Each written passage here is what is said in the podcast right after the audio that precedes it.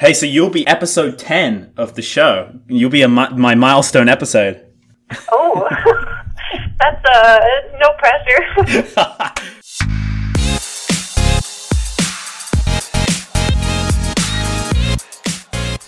And welcome back to Prescription Sound, everybody. And this is episode 10 of the podcast. Can you believe it? No one has stepped in to stop the madness. Thus, we have finally reached double digits. On today's show, I'm joined by Scripps Research graduate student Alyssa Shepard, who has a strong background in the pathways of cancer development, but is also here to share her experiences and growing interest in science communication. So let's join the discussion with Alyssa's initial science inspiration, and then how she arrived at her PhD work at Scripps Research. Well, we're going to go back just a bit to when I was in kindergarten, even. I was one of those children, you know, that was really interested in dinosaurs. And so I decided I wanted to be a paleontologist. And I wanted to be that all the way until I was maybe, 13. And then my mom got breast cancer, actually. And at that time I decided, well, maybe being a paleontologist isn't so, you know, interesting, spending all the time in the desert and doing who knows what. So I decided I wanted to do cancer research. And so since then, it was all, you know, focused on learning biology and chemistry and stuff like that. So my undergrad was actually, I got a biochemistry degree. And when it came to my senior year, I decided, you know, I wanted to go on to a PhD program. But at the same time, I was applying to some national scholarships. And so I found out pretty much at the same time that I was accepted to both Scripps for the PhD and the Fulbright, which is a year-long program. And so I deferred my acceptance to Scripps and did a year abroad in the UK, getting my master's degree, actually, in cancer cell and molecular biology, which is probably the most mouthful of a degree that I've ever heard of. It sounds impressive. So after that, I came back here, moved down to Florida. I'm originally from Michigan, so that was quite a hop going Michigan, England, Florida.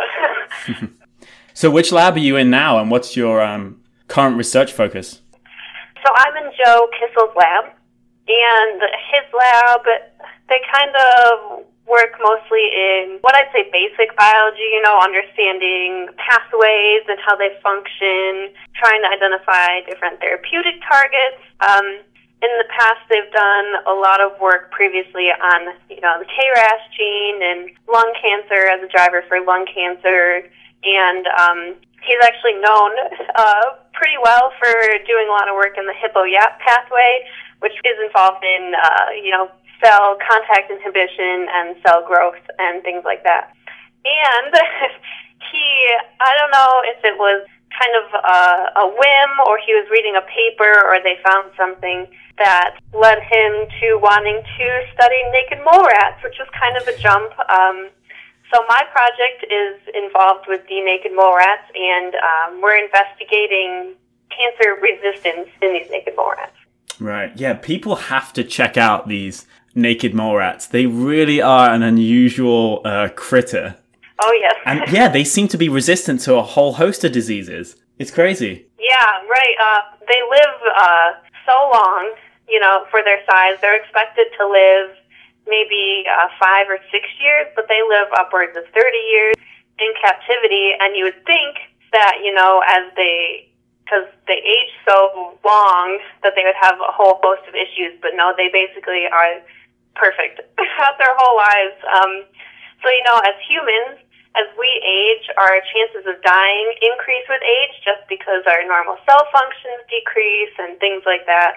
But naked mole rats, their chances of dying remain stagnant all the way through their whole entire life. So I think that's pretty amazing in itself. It is amazing. Do you know what the prevailing theory is then as to why they don't seem to age or get these diseases? Oh, there's many, many theories out there. I mean, naked mole rats have been studied in captivity for just over 50 years now.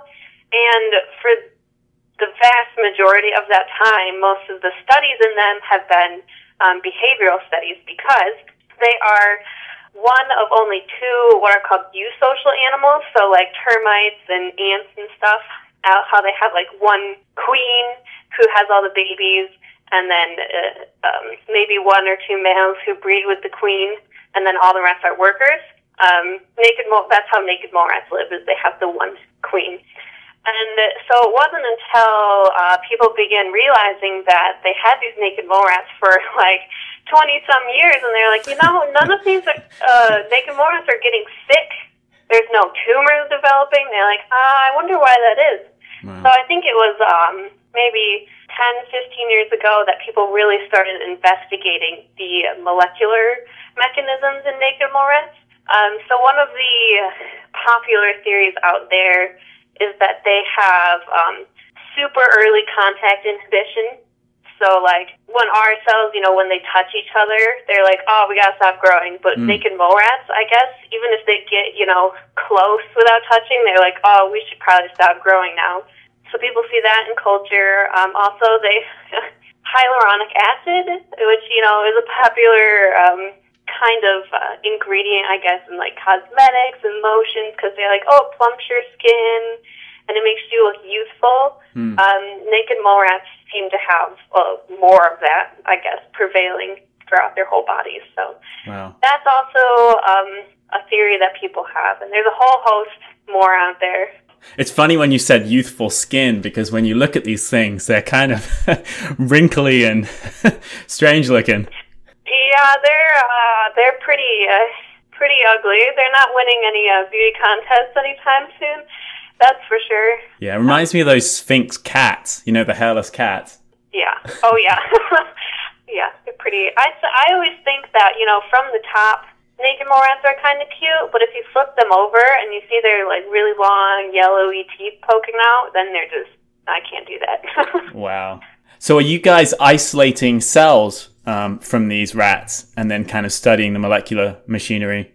So that's part of it. So I do a lot of, you know, work in cell culture, culturing naked mole rats.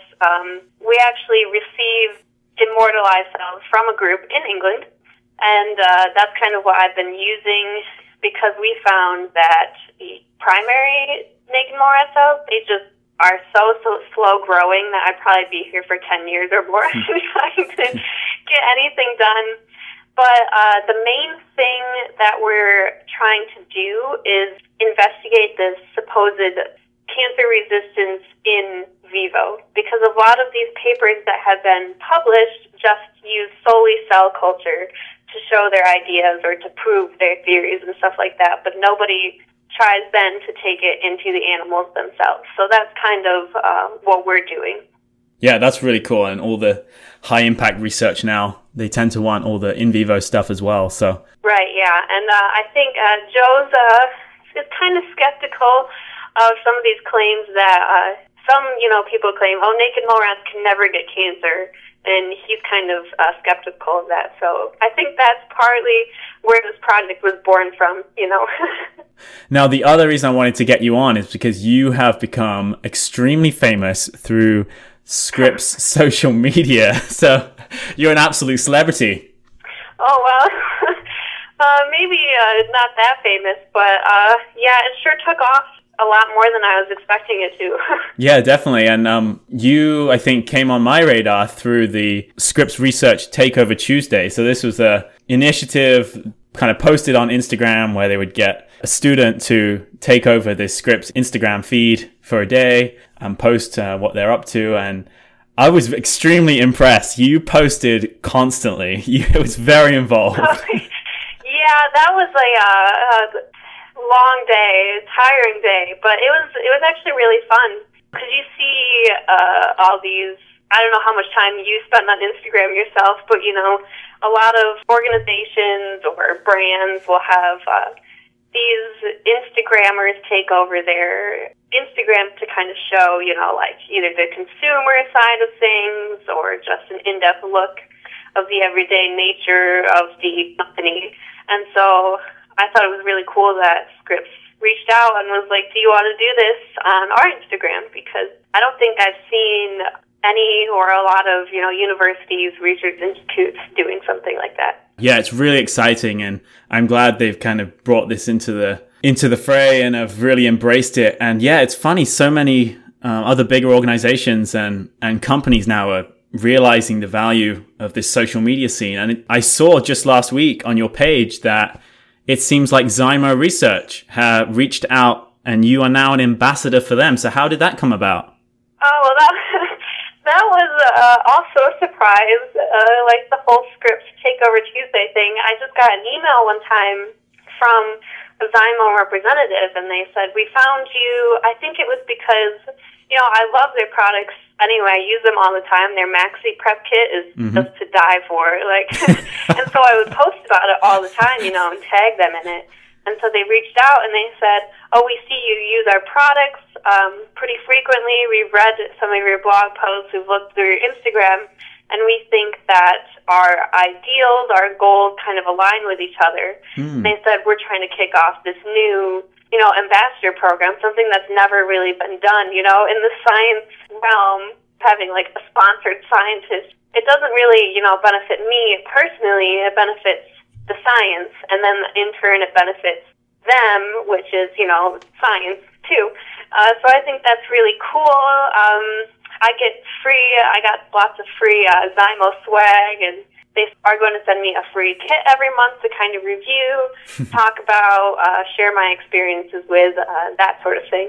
So I think that's really cool. It's a new direction in this, you know, social media world for scientists. Yeah, congratulations. It's really nice to kind of be noticed and then get something at the end of all your efforts for doing this kind of thing. And I know maybe some other people out there, either inside or outside of science, and maybe looking to do the same. So can you share some of your kind of advice on how to get started on the social media scene and any tips? Probably my biggest advice is don't force it, because if you try to post when you have nothing to post about, or try to talk about something you have nothing to talk about, it really seems disingenuous, and I think people can see through that. And at the same time, you know, as grad students especially, we're really busy, or as postdocs, we're really busy. And so social media should really be like a side project. It shouldn't be, you know, well, I'm spending 8 hours a day on Instagram and all this stuff. So if you just, you know, casually scroll through on your lunchtime and, you know, you're like, oh, I have this interesting image of my cells under the microscope. Let me just post about that and talk a little bit about what you're doing. I think that's a big thing, too, is explaining what you're doing, because even if, you know, some English major stumbles across your page and they're like, oh, these pictures are interesting, but if you just be like, oh, I stained some cells to do some facts and do some flow cytometry and all these big words that they're not going to understand, it's not going to, you know, engage a wider audience. You might hit some, you know, fellow scientists, but not the other people. So you should be able to talk about what you're doing in a easy to understand sense, you know? Yeah, these are translatable skills that you can then apply to other avenues, you know, when you're doing posters or talks to people that aren't as familiar with your work. So I think it's really cool. All right. So I was going to say one more thing too, is if you really want to, you know, get people to be engaged with you, you also have to engage with them.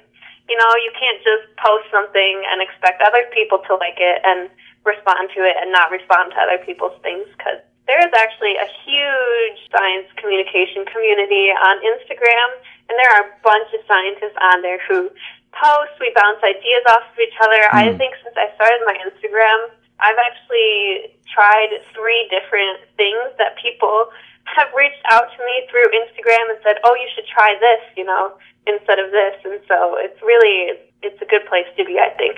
The other aspect of your media, which I think is really cool, is your science blog, which is, what is it, The Curious Sheep? Yes. Great. What inspired the name there? So my last name is Shepard. And okay. So I like to make jokes about, you know, sheep, shepherd, and I like the phrase curiosity killed the cat, but that phrase in itself is only half the phrase. I learned this like a couple months ago, that it actually continues and says curiosity killed the cat, but satisfaction brought it back. And I thought it was kind of funny that, you know, this phrase that people use so offhandedly to be like, oh, don't ask questions, just leave me alone, that sort of thing, actually, you know, I was trying to encourage that curiosity and that curious nature.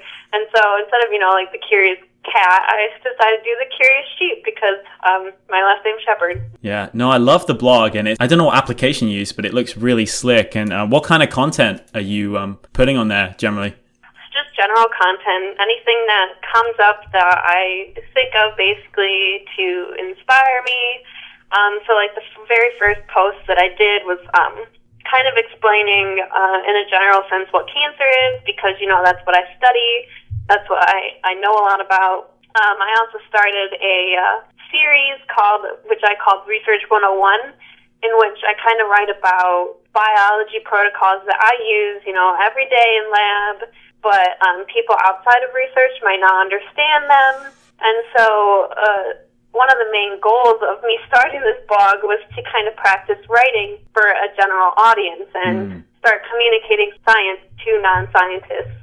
That's actually why I started it, because I'm really interested in doing sort of a science writing in the future, writing for, the general public, to help spread awareness, get rid of, some facts that aren't so true that non-scientists seem to hold on to and stuff like that. So it's just kind of general, whatever I'm inspired by. Yeah, it's such a great aspect of the work, and I think more people need to, do it and get into it in some capacity, just getting thoughts down and getting messages out there. So when you're not inside the lab, what other kind of interests do you have? Well, I try to spend some time reading. I read a lot of kind of science writing books. My favorite author right now is Mary Roach. She's not a scientist, but she kind of deep dives into different topics related to science, like military science, digestive science, space science, stuff like that. So she's really interesting. I also like playing video games in my spare time. Cool. What's your video game console of choice? I use the PC, just my laptop. Oh, okay, cool. Yeah. Very good. If you could give someone one piece of advice or a piece of wisdom, either in science or out of science, in the realm of work, career, progression, life, health, wellness, self-improvement, anything, what do you think it would be and why? I would say my advice would be your goals in life are likely to change as you grow as a person, as you change through new experiences that you have, and that's okay. And I say this because my goals have changed. They've changed kind of slowly, from wanting to be a paleontologist, doing cancer research, and being here. But now, my main goal is to kind of enter this science writing, science communications area, when in the past, my main goal was to, get my PhD, do a postdoc, and then run my own lab someday to, be on the forefront of treating or detecting cancer. And for a while, I struggled with that change, being like, oh, my goal of wanting to be a PI is so much better than my goal of wanting to, bring science to the masses, I guess, and write and share science that way. And, it took me, probably more than a year to be like, it's just a different way of helping people. So, yeah, goals are likely to change, just because you're likely to change, and it may take a while, but it's fine if they change. Some great ideas there from Alyssa on how to get involved and put social media to good use. We'll have links to her blog, The Curious Sheep, and similarly named social media handles in the show notes, so have a gander at those. And don't forget to subscribe on iTunes, SoundCloud, Google Play, your podcast app, or wherever you enjoy listening to things like this. Thanks again to my guest and to you folks for listening. Happy Thanksgiving, and we'll be back again before you know it. Take care.